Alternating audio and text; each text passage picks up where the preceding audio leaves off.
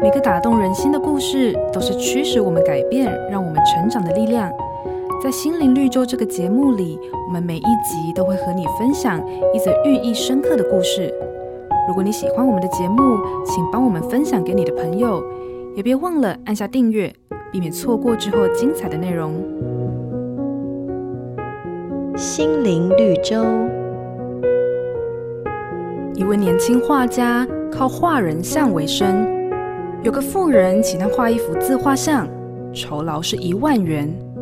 等人像完成了，富人却只用花三千块买这幅画。画家心有不甘地说：“我宁可不卖这幅画，也不愿受你的屈辱。但将来你会付出代价。”这个事件后，画家日夜苦练。至于那个富人，早就把画家给忘了。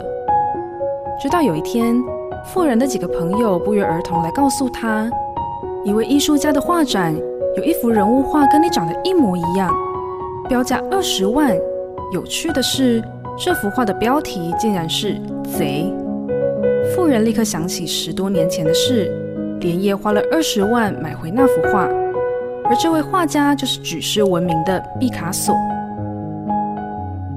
亲爱的朋友，一个懂得面对委屈的人，是上帝眼中的得胜者，因为唯有把不平的情绪交给神。才能让他带我们往下一个目标前进，看见更大更美的祝福。瑞园银楼与您共享丰富心灵的泉源之旅。